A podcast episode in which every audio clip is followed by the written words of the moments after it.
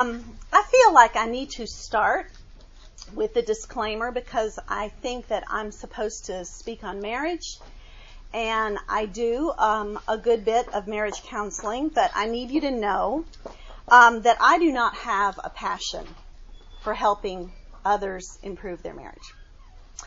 I also um, do not believe that the best way to help people improve their marriage is by learning new communication techniques or love languages or some such, um, which makes me generally really lonely at continuing education seminars. But here, here is why I don't believe that.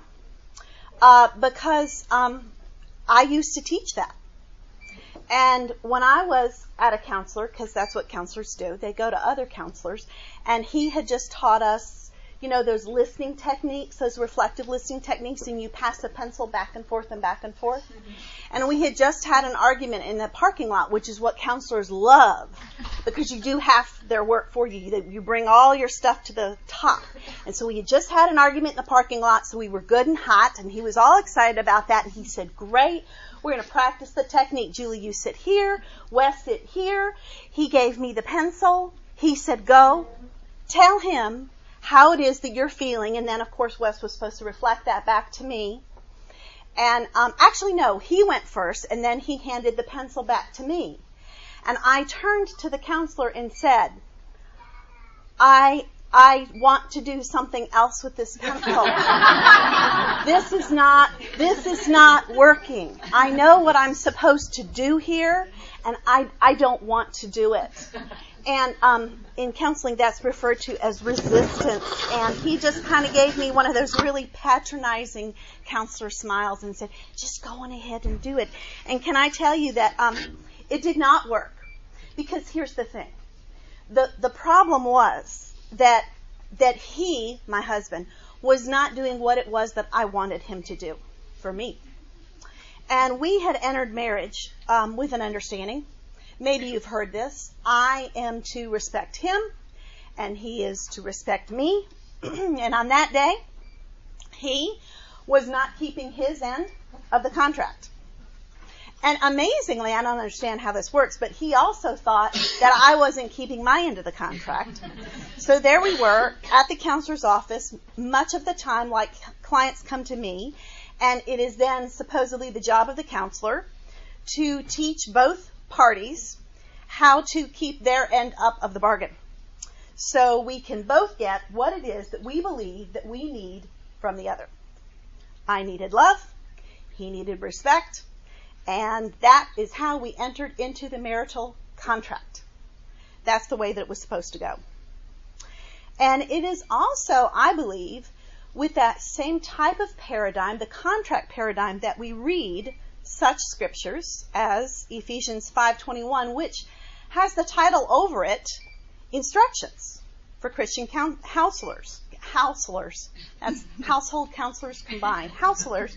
Instruction for Christian households. Ephesians 5:21 submit to one another out of reverence for Christ. Wives submit to your own husband as to the Lord. Further down verse 25 husbands love your wives as Christ loved the church and gave himself up for her. Further down, verse 33 However, let each one of you love his wife as himself, and let the wife see to it that she respects her husband. Now, if you read this as a contract on most days in your home, I want to ask you what I often ask my clients, and that is, how's that working for you? um, and their answer is not too well, which is why we're here talking to you to teach us how to make that contract work. Okay? Um, because if we use the word as an instructional manual on what we, it is that we are supposed to do, we often end up just like that, very disillusioned because we believe that if we do A plus B, then we are going to get C. Which is why so often in my living room and also in my counseling room, I often hear the cry, that's not fair. I did my part. and she didn't keep her end of the bargain up. So why should I have to do it anymore? She broke the contract. I am no longer obligated. And in fact, if that's what you believe the scriptures say, then you'll indeed become very disillusioned. Because uh, it, I don't mean to offend you, but it looks like you're old enough to know this. A plus B does not always equal C. And then what do you do? Because that's when you really learn why it is that you're doing what it is that you're doing. That's how, when it doesn't work, that's how you really learn what it was that you were doing it for in the first place. Because we, unlike animals, animals run by instinct and instinct alone. Humans do not. Humans are goal oriented. We were created for worship, and we worship whatever it is that we believe will ultimately bring us life, security, identity, and peace. Then the way we live our lives is then the best way that we have, it is the best picture that we have of what it is that we truly worship. Romans 12:1 puts it this way, present your bodies as a living sacrifice, holy and acceptable to God, which is your spiritual act of worship. But see, the problem with this scripture is this. If we don't know the love of God, then we will turn our lover into God. And if my husband doesn't know the love of God, he will use his position of power to dominate rather than to love me. Because you know what the truth is? On my best day, I do not deserve to be loved the way that the scripture tells him to love me.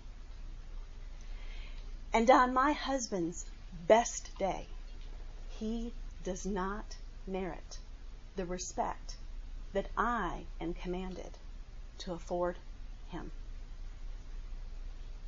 So then what? By the way, add into that, you as parents, you do not deserve to be obeyed by your children as they are commanded to obey you. You do not merit it. On your best day, you don't merit it. So why do it? Hebrews 8, 10 through 12. For this is the covenant that I will make with the house of Israel after those days, declares the Lord. I will put my laws into their minds and write them on their hearts, and I will be their God, and they shall be my people.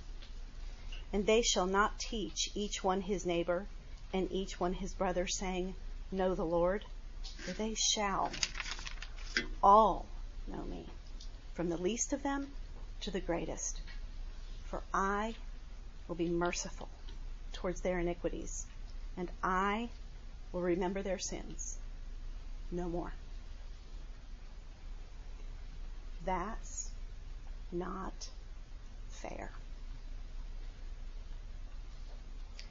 Thank God. The contract, you see, was abolished with the death of Christ. The death of Christ entered us into a new covenant. A covenant is not just a word, a covenant is a way of relating. I didn't earn mercy from God, but I got it anyway. And I keep getting it. Though I don't earn it any more now than I did when I became a believer 30 plus years ago. As a matter of fact, I, like Paul, have in fact gone from being the least of the apostles, which was what he said he was at the beginning of his career. Now, the least of the apostles, that's not that bad of a rap. It's saying like I'm the worst of a good, pretty good crowd. but towards the end of his life, do you remember how he referred to himself? The chief of all sinners. That was the end of his life. That's the way of the gospel. The closer we come to Christ, the more we need him. Not the less the more we need Him. It seems, if you will, the less we improve. So you see, the scriptures are not meant to be taken out of context as some kind of an instructional manual to be used as an answer to all of your relational problems and to learn how to do the do, how to raise the kids, and how to have the good marriage, and how to be the good steward. No. The scriptures are primarily a story. A story of creation, the fall, rescue, and redemption. Over and over and over and over again. That's the story. And your role in that story is your response to what was done for you. Respect him.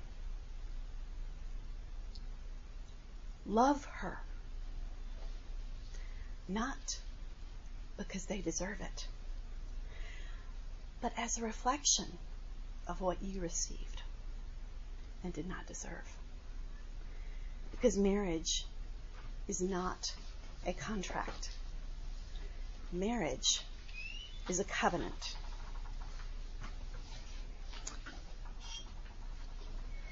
If you do the covenant, will you have a happier marriage?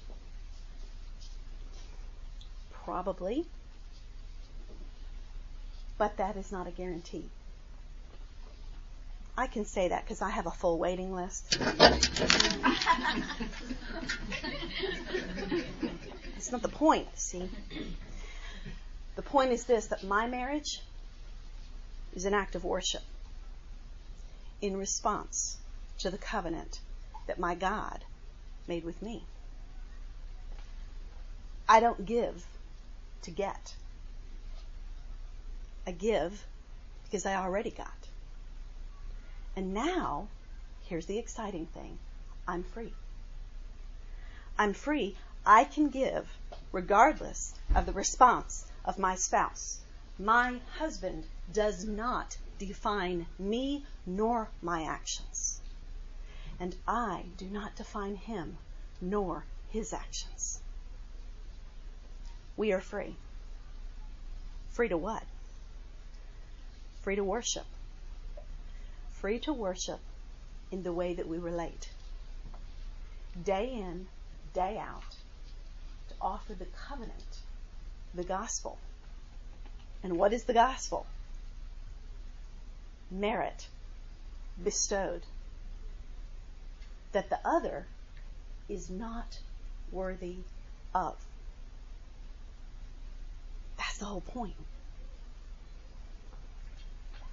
When I worship, I'm doing exactly what it was that I was created to do. Do you know how that feels? You know how it's been sometimes in your life when you do the right thing and it didn't, if you will, work out kind of the way that you wish that it had, but you knew that it was the right thing. How did you feel?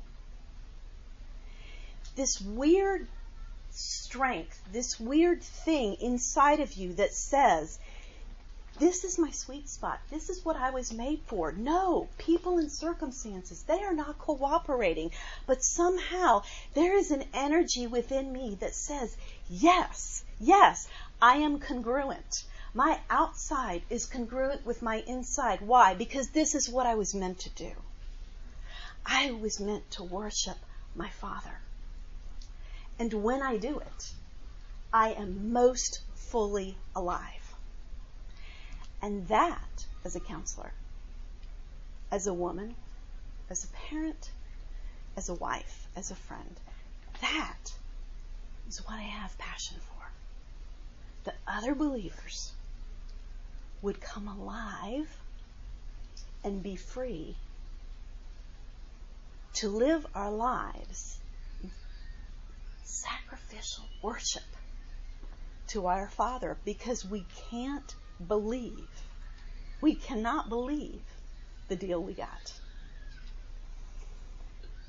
So, if worship then is defined as coming alive, if worship is seen in how you relate, and do you know this is true?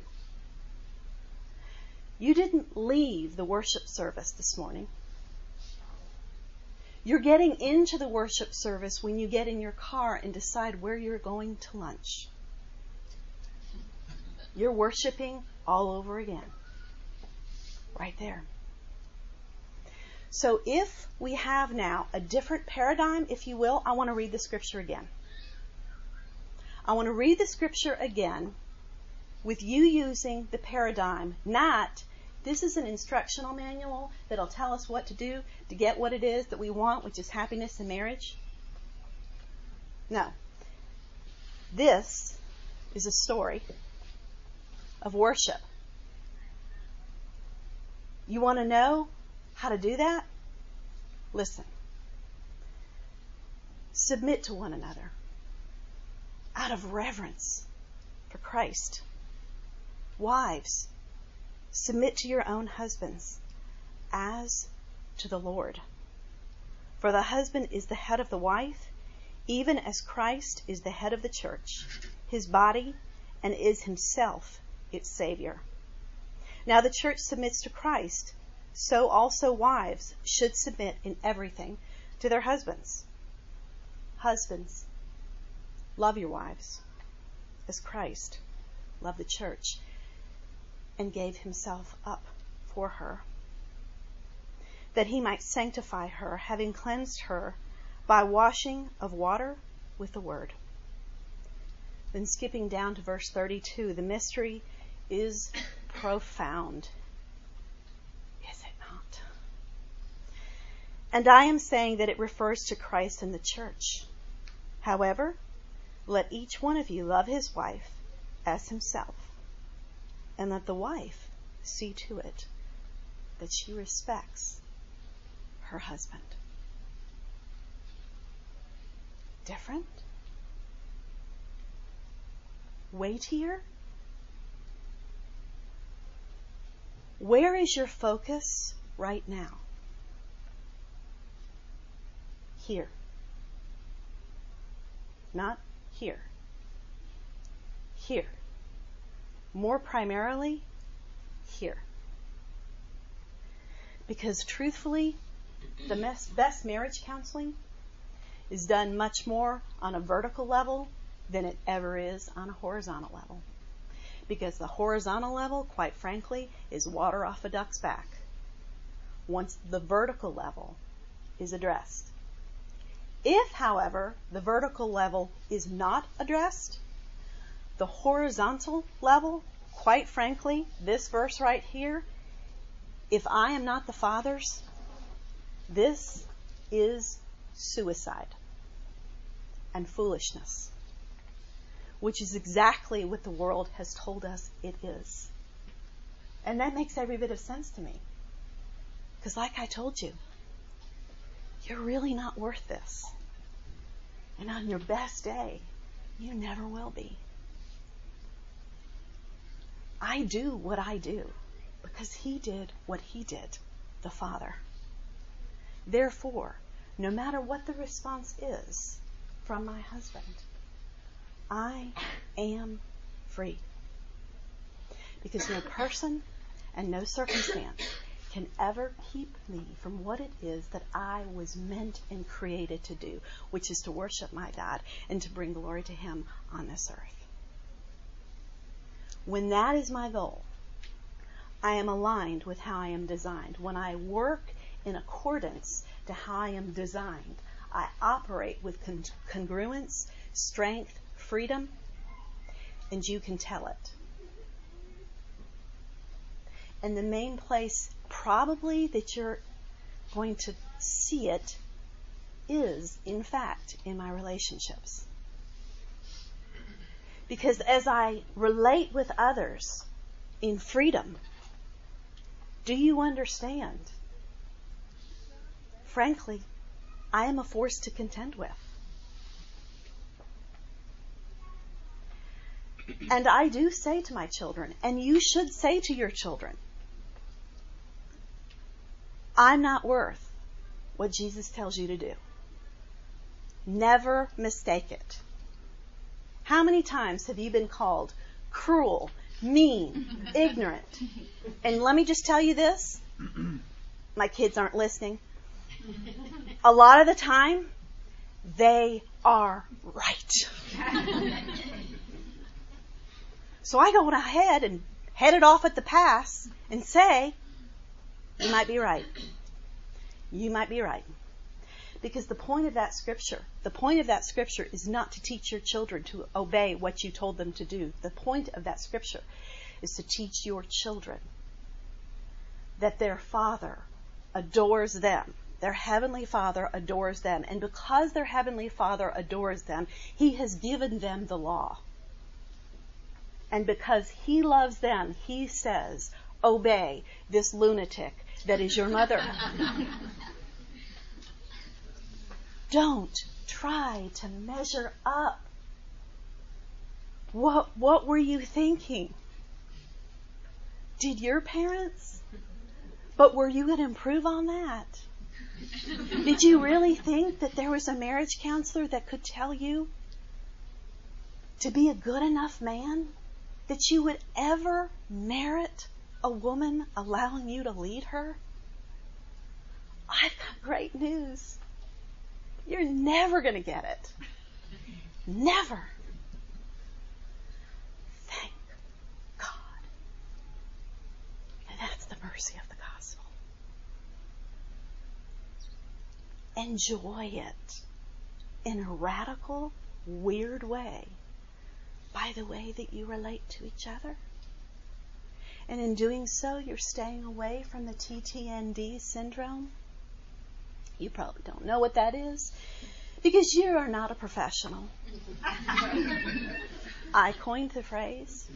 It's not to be found in the DSM. The TTND syndrome is the two ticks with no dog.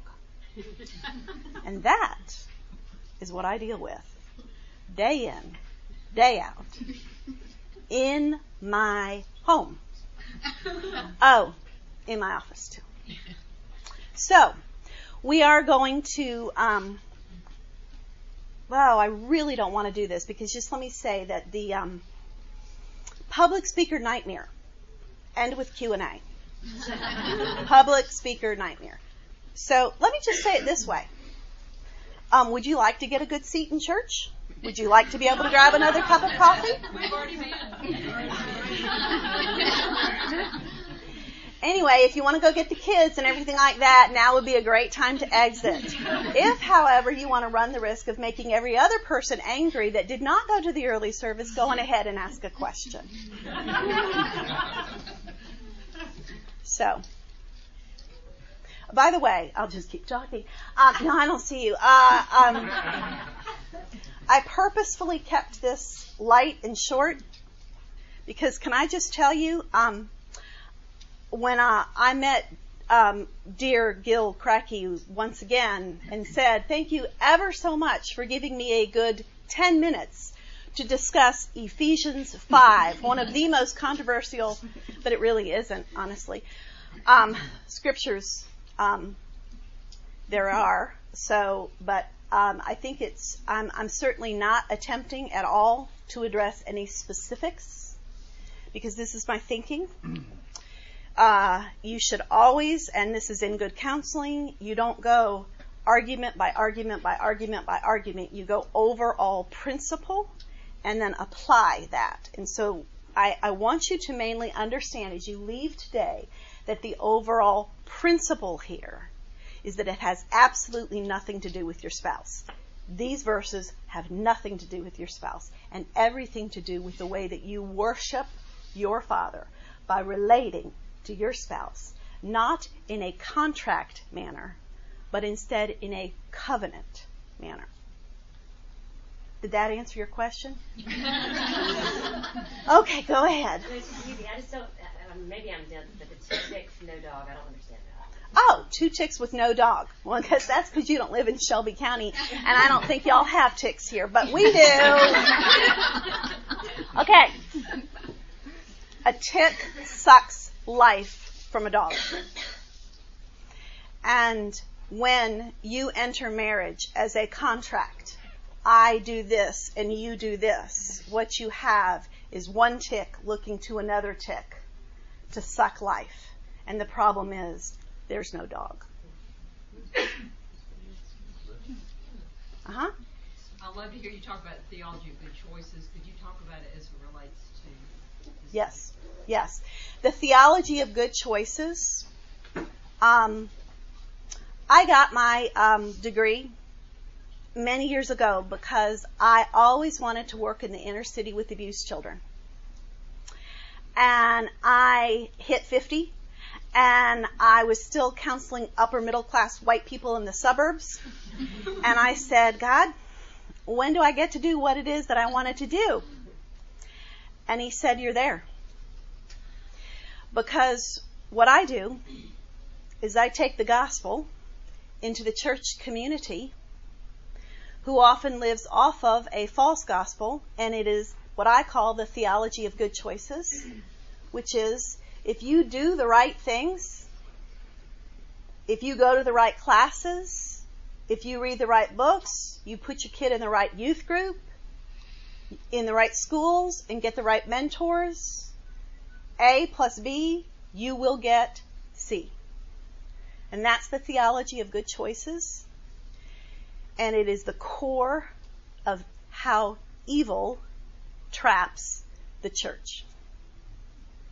And often it is preached. So that is the theology of good choices is if you do the right things, God is obligated. Now, a lot of you are very young. I will say that. Um, and maybe that'll work out for you, but it probably won't. and eventually, you will come to somebody like me with one of two questions. Number one, it didn't work, so teach me. Was I doing A wrong or B wrong because I'm not getting C? So they say, teach me what to do. Or, these are the older ones, angry, very angry. I did A, and I did B, and I got C, and I'm mad. One of the two. So that's the theology of good choices. Which basically all I'm saying is this that is nowhere in the pages of Scripture. Nowhere does God give us the guarantee.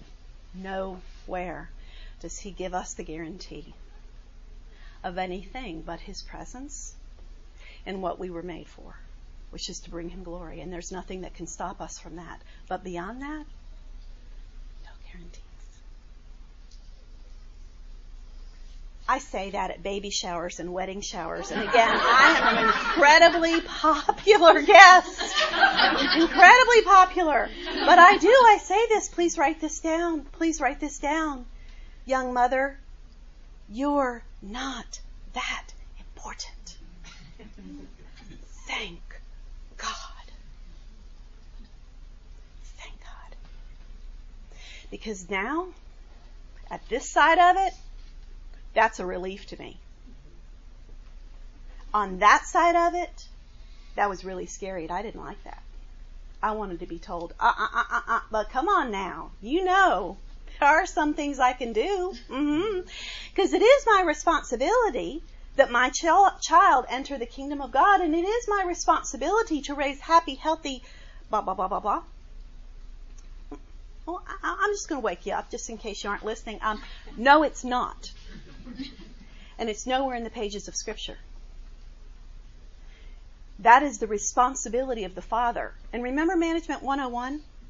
You never give anyone responsibility without complete authority. Do you have complete authority? No.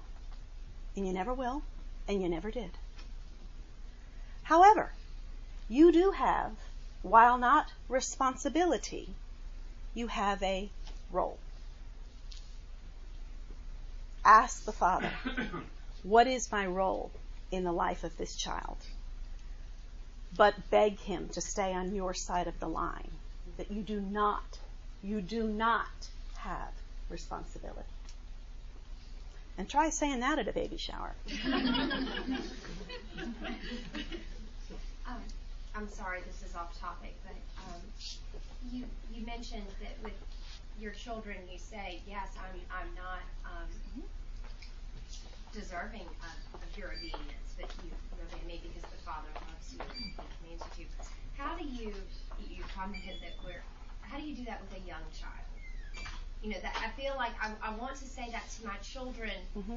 but but that line is it, it's difficult to do that with, with little ones that, such that they can understand. I think it's probably more in what you shouldn't say than what you do say. Oftentimes we try to convince our children that we are worthy. Do it because mommy loves you. Do it because mommy knows best. Stop saying those things. because mommy's having a really lousy day, needs you to shut up and get in the car seat. No, I'm just kidding. I mean, but you probably would say, you probably would say, in essence, let me talk like a counselor, validate. I know. I know, baby. I know you don't want to do it. I get it. Do it. So you can't say because I said so. you can say, um, because I said so, but but behind me is the one that's worthy. And I think you should be teaching that to your children from a very, very young age because from a very, very young age, they do not trust you. Right, and what I don't and want to say is, I, you know, I don't want to say God wants you to obey me because he, you know, I don't want to create a standard where you have to be good and so God will love you more. No, you teach the commands as because the Father loves you, He has given you these commands, that it may go well with you, which is exactly the rest of that. The Father gives us the word because He loves us.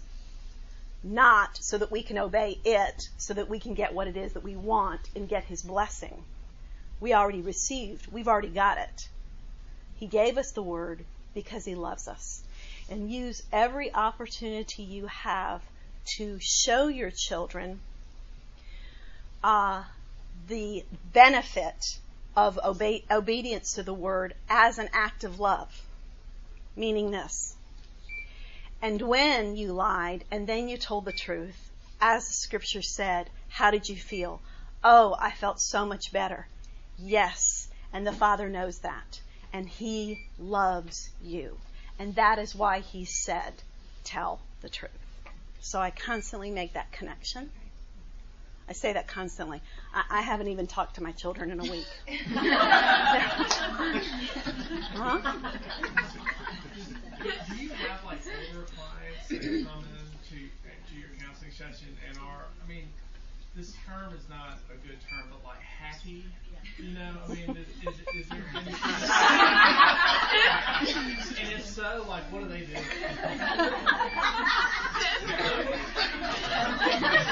Are they happy?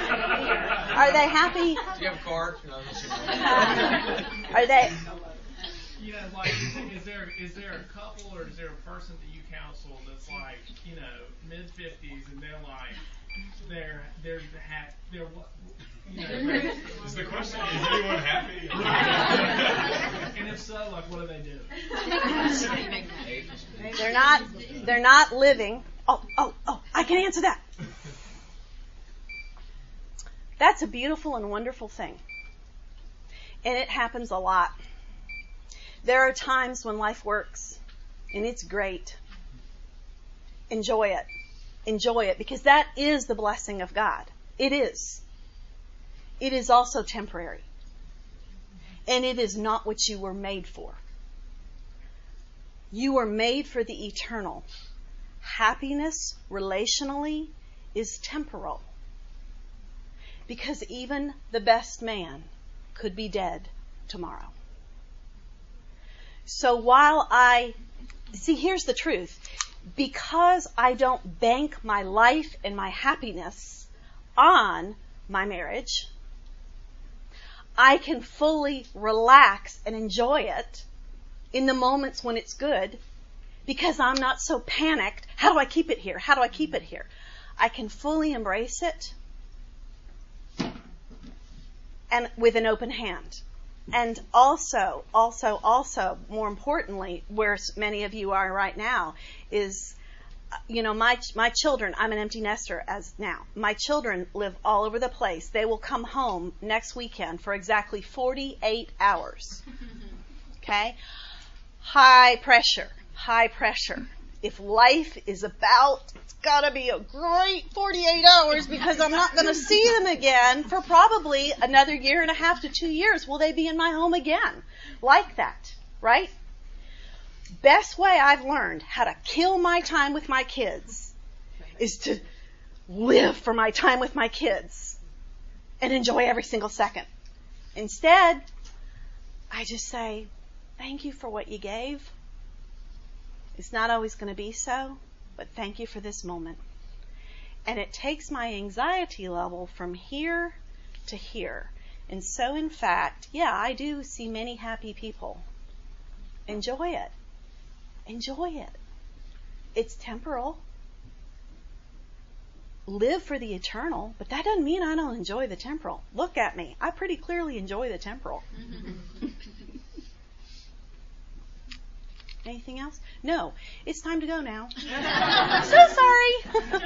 um, I, I'm going to pray for y'all.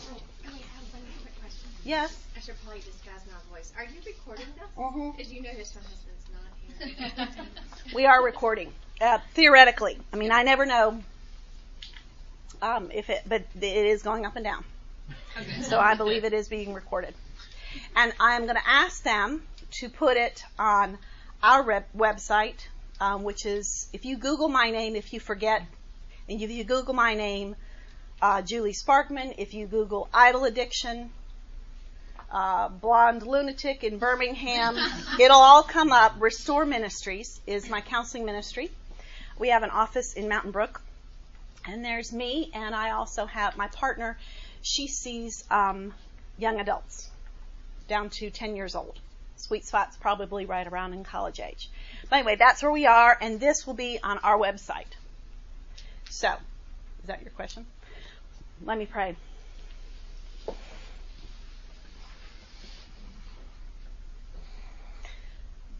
Father,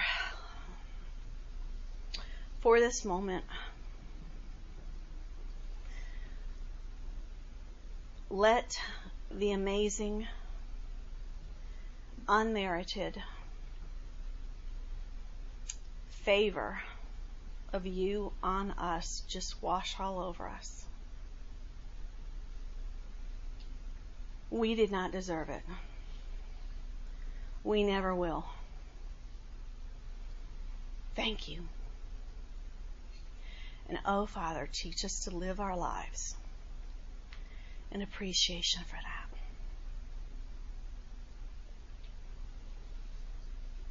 Give us eyes to see our unmerited favor from you so that we can bestow that on others who will never merit it from us. Free us, Father, free us from foolish goals that we go back and back and back to. Free us, remind us. Your glory is our goal. In Jesus' name, amen. amen.